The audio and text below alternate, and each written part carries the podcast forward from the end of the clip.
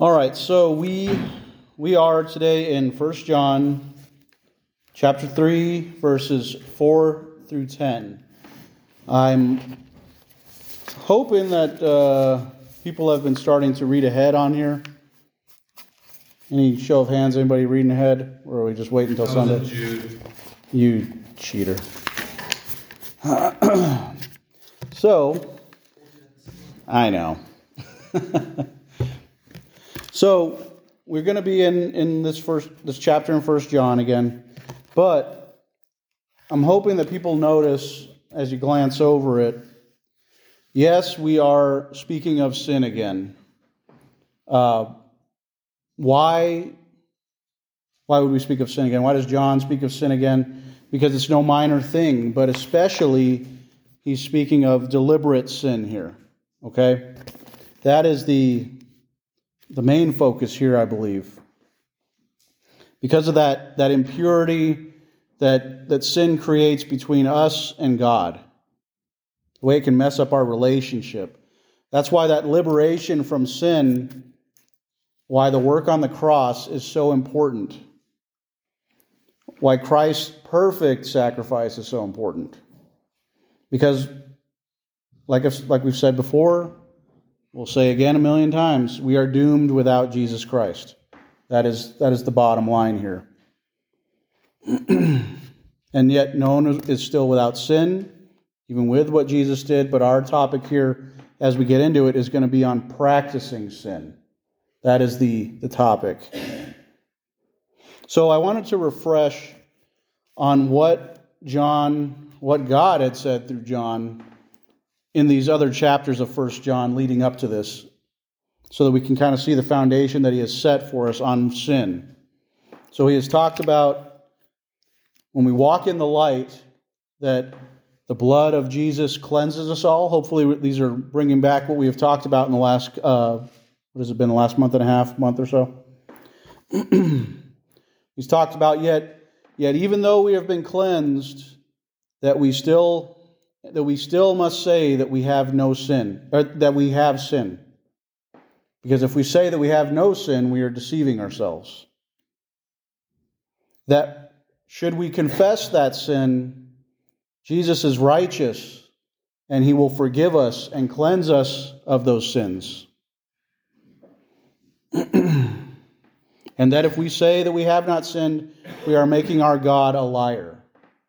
Okay? And that his word is not in us. These are things that John has said in these previous chapters. That he is writing this to believers so that they will not sin. And that if they do, that Jesus Christ is our advocate with the Father and our perfect sacrifice for our sins and even those of the whole world, should they choose to follow him. So he's writing to them, he's writing to a group of people who have been forgiven of their sins. He's writing to Christians. And he is writing to them because they have been forgiven because of the name of Jesus Christ. So, in summation of what John has written thus far on sin in this, in this book, that Jesus cleanses us of sin, we must, that we must admit that we have, and confess to him that he can go to the Father and say, Father, these people are cleansed in my righteousness, they're clothed in my righteousness.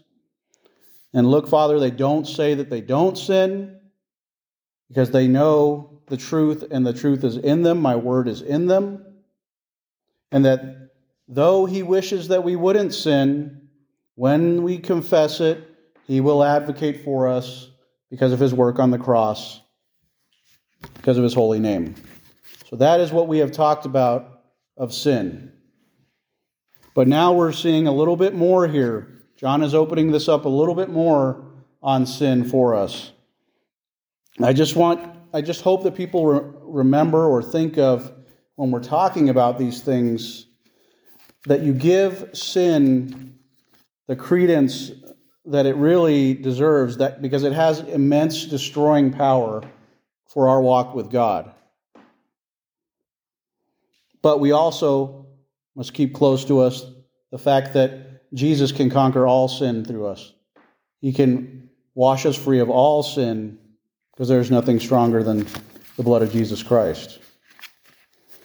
So let's get into 1 John chapter 3. We're going to be in 4 through 10. Here's verses 4 and 5, where it says, Everyone who practices sin also practices lawlessness, and sin is lawlessness. You know that he appeared in order to take away sins, and in him there is no sin.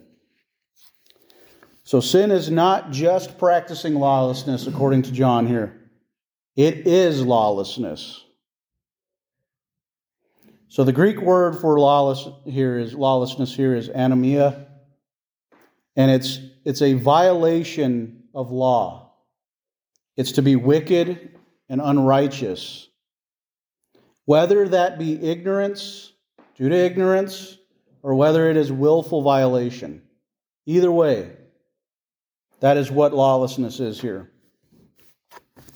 I wanted to reference to Romans real quick here on this subject. Romans 1 18 through 22. where it says, For the wrath of God is revealed from heaven against all ungodliness and unrighteousness of people who suppress the truth in unrighteousness. Because that which is known about God is evident within them, for God made it evident to them. For since the creation of the world, his invisible attributes, that is, his eternal power and divine nature, have been clearly perceived being understood by what has been made, so that they are without excuse.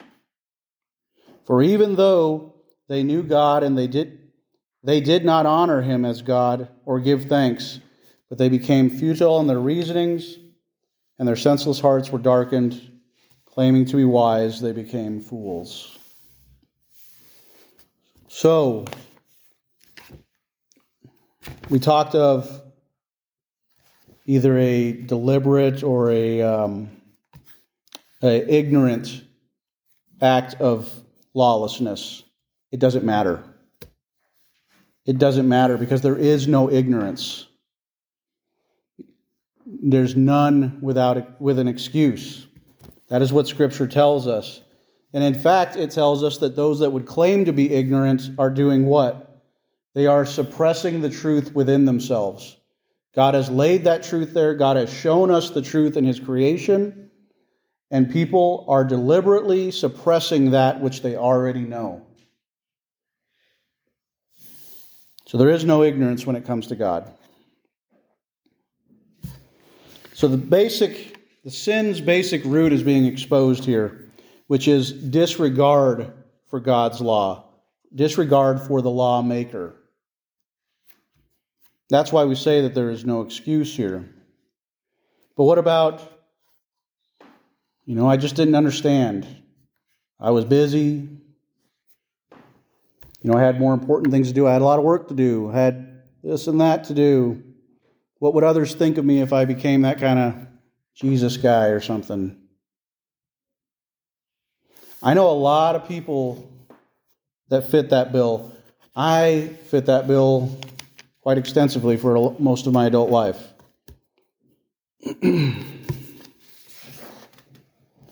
but when we talk about somebody in that mindset, or even ourselves when we were in that mindset, people will often say, Well, I know them. They're a good person, right? We've said that about people. People have probably said that about us at a certain point. That is subjective morality. We've talked about that before. We've talked about that a couple weeks ago. That is subjective morality of what you think is good. That is not biblical morality because everyone needs Jesus Christ. If we could be good, we could earn our own way to heaven. We wouldn't need him. So we are either lawless vagabonds. What, what do I mean by lawless vagabonds? Like, I mean that we are in our sins and we do not have an eternal heavenly home. We are either that or we are in Jesus Christ. Those are the two lanes. There's no right in the median. We are either in Christ saying, I was born in sin, I have practiced sin, my record is tainted, and Jesus, I can't make it home without you. I'm going to follow you. You're going to be my Lord. You're going to be my Savior. You're going to be my God. We're either that or we're lawlessness. So we abide in Christ so that He can take away our sins. Not just for that, but because He loves us. this is talked about before Christ was even born. You remember what the angel Gabriel said? He said in Matthew 1 21, speaking to Mary, he says, You shall call his name Jesus, for he shall save his people from their sin. That is what he has come to do for us. So, Jesus, at his most basic root for us, has come to take away our sins. He takes away the, the penalty of our sins immediately when we believe in him. He takes away the power of sin in our life. This is ongoing because we don't, unfortunately, stop certain sins. We are fallen in nature, and we will sin still. He takes away that presence of sin completely when we pass from here.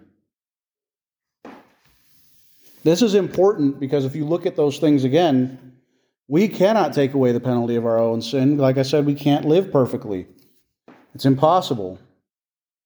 We can't cleanse ourselves. We can't take away the power that sin has in our life. That's His work, not ours. We just have to be willing to let Jesus clean us up. And we can't take away that presence of sin in our lives. That's His work as well. When we cross the veil and are glorified with Him after this life.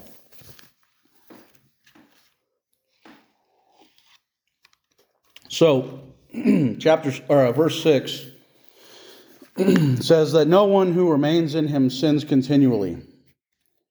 No one who sins continually has seen him or knows him. I honestly feel like these are the verses that people don't like to talk about. But these are continual sins, purposeful sins. These are the ones where you say, you know what, God, you're going to sit this one out. I'm going to do this for a minute.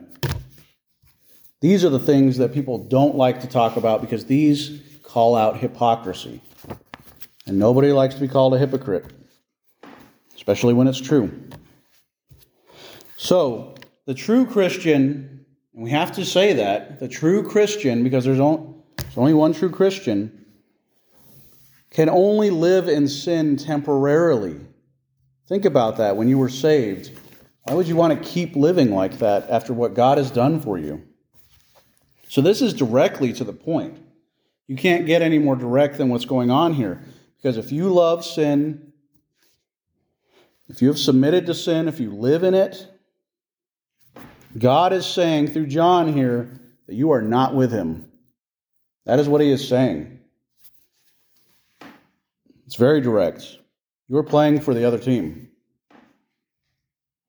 So, what if you do everything right? You do everything right as well as you can, but you dabble a little bit in porn. You hate just a few people, just one or two, just those ones that really deserve it, you know? Obviously, we know that is not okay. That is what's being said here. Those are deliberate. the key here is when somebody has a mindset where they can do these things and then still in the back of their head still say, well, thank God for Jesus' grace. He's got me on this one. Even though I just went and did that fully on purpose. I'll just keep on. He'll be all right with it. So when people, anybody, it doesn't matter who, when we get out of the Word, when we get out of prayer, when we get out of an intimate relationship with God, these things start seeming a little bit more okay. You start getting these feelings like they could, well, maybe I can just get away a little bit here. You know, I'll repent of it afterwards. I'll be okay. Right? Bible talks about that as searing your conscience. Mm-hmm. Searing your conscience with like a hot iron. Like it's just a little bit here, a little bit there. Next thing you know, you totally just shipwreck everything because this one little thing becomes a bigger and bigger thing. You know, and it's like, well, this is okay, but it's, in real reality, your conscience says no, but you're just searing it Mm-hmm. the point where you don't know what's right and what's wrong. You're acclimating yourself to sin. Yeah. So people often will think of things like this that they're okay with sins that are not seen. We all know that there are sins that the general public does not see from us. They can't see in our head, they can't see what we do when nobody's watching. But we wouldn't be okay with the big sins like that. If I just, well, I just want to get away with one or two murders. I mean, those guys, they deserved it, right? Or just one or two rapes, or just a little bit of adultery. People would call us out immediately on that. We would call ourselves out immediately on that, I would hope. But it's these sins that people think nobody can see. That's the ones that they're talking about here. That's the ones that people are doing. So put it, put, let me put it as a question in a different way here. The question is not whether or not we sin. We know that we do. The question is, how do you, how do I react when we do sin? How do you react? Does it become a pattern? Does it dominate your life? Or do you confess it? Do you battle with it? Do you let Jesus Christ help cleanse you of this? Do we recognize it? That's Do you recognize it? Yeah. If you're in the Word, you're going to recognize it. If you're in prayer with God, you're going to recognize it. So, what we don't want to do is we don't want to get to a point in our life where we shake hands with sin and we have given it a treaty. That is not something that we're doing here. That mindset of, well, everybody's got their sin, this one's just mine. Guess we'll be okay with it for a while. You know, generally, Scripture talks about not hating, but I, I think there's an exception for hating sin. We shouldn't want, shouldn't like our sin. We should be allowing Christ to conquer our sin because no sin is so great that Christ cannot do away with it in our lives. So let's go to uh, verse 7 here. Little children, make sure no one deceives you. The one who practices righteousness is righteous, just as he is righteous. So, this makes sense. Those of us who have put on faith and allegiance, a life in Christ, are to practice righteousness. We are striving for a righteousness that we cannot fully achieve, yet has been given to us by Christ before the Father. So we're doing this out of love because God has loved us first. He has saved us first, and this is why we do these things.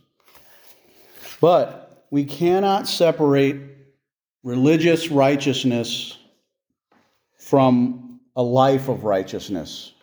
Does that make sense? We can't just enjoy that righteousness here in the church, and then as soon as we leave that building, it's anything goes. That's what's going on here. That's the emphasis here. and yes, we are not made righteous by anything we do, only by what Christ has done for us. But his righteousness will be evident in how we live. If it's not, something's wrong. We're going to be imperfect, but people are going to know, oh, that person's a Christian. That's because of what they have done, the way they walk. and it would seem that in this, in this epistle, John is talking about this because there must be people, based on what he's saying here, make sure no one deceives you. There must be people saying that you can be righteous and not live righteous. So he's calling them out. Hopefully, these are not people in the church that he was talking to. Hopefully, he's just protecting the church, but you never know. Uh, Charles Spurgeon has a really great quote on this, a little one liner, something to think about. says that grace that does not change my life will not save my soul. Okay? Grace that does not change my life will not save my soul.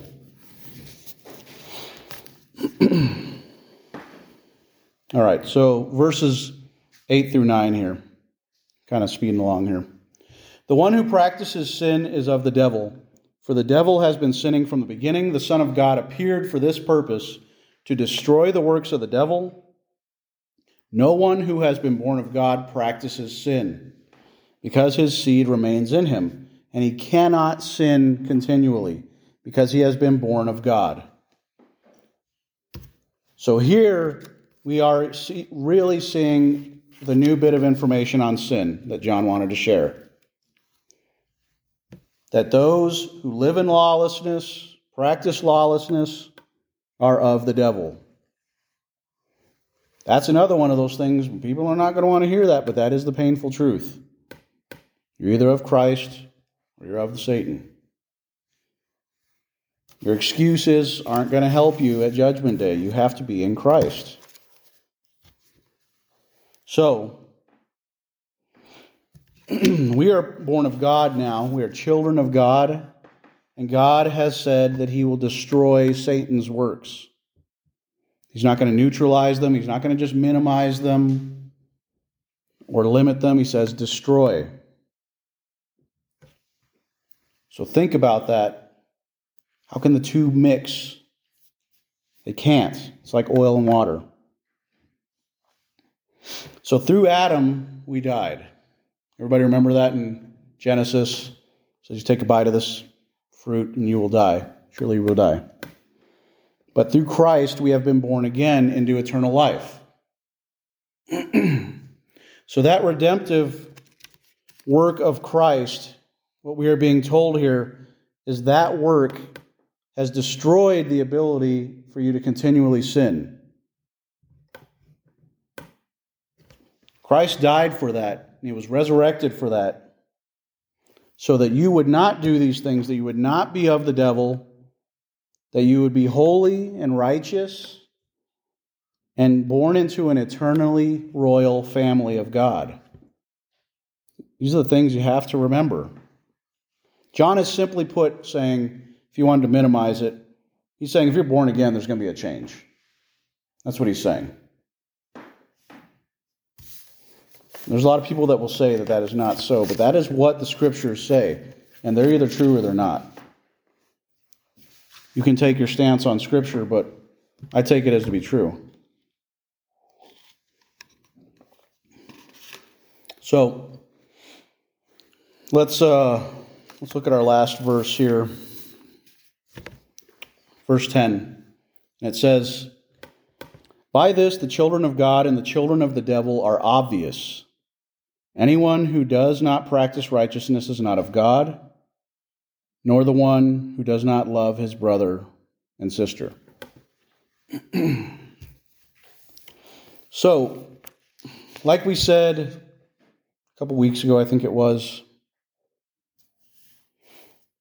there's a lot of different religions in the world a lot of different faiths that are not Christian based, denominations that are not.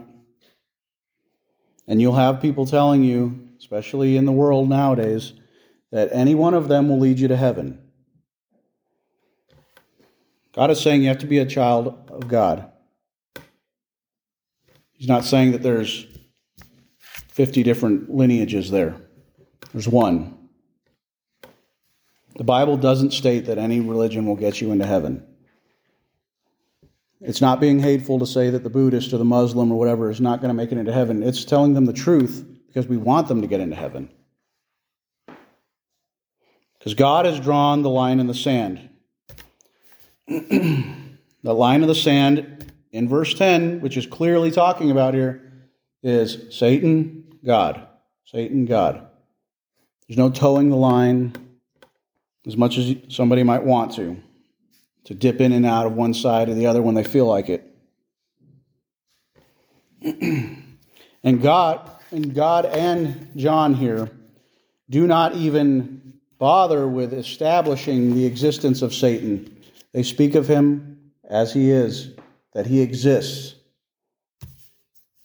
Okay, they are talking to people who know that the devil exists. And this is important because he is saying here that your spiritual spiritual parentage is going to determine your nature and your destiny. That's going to determine it.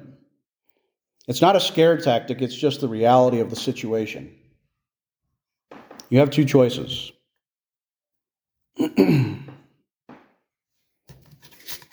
so, and additionally, here, John is reminding us and also setting us up for next week of that if you don't love your Christian siblings, which are not just in this church building, which are all over the world, I hope,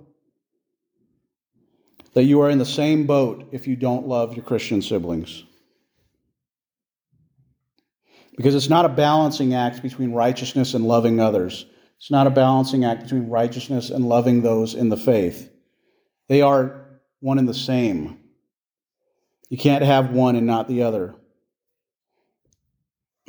so if you see somebody who is not loving those, they are having the same issue as somebody who is not practicing righteousness. So Jesus displayed both of those, and so it's our, it's our duty, our obligation to do the same as he did.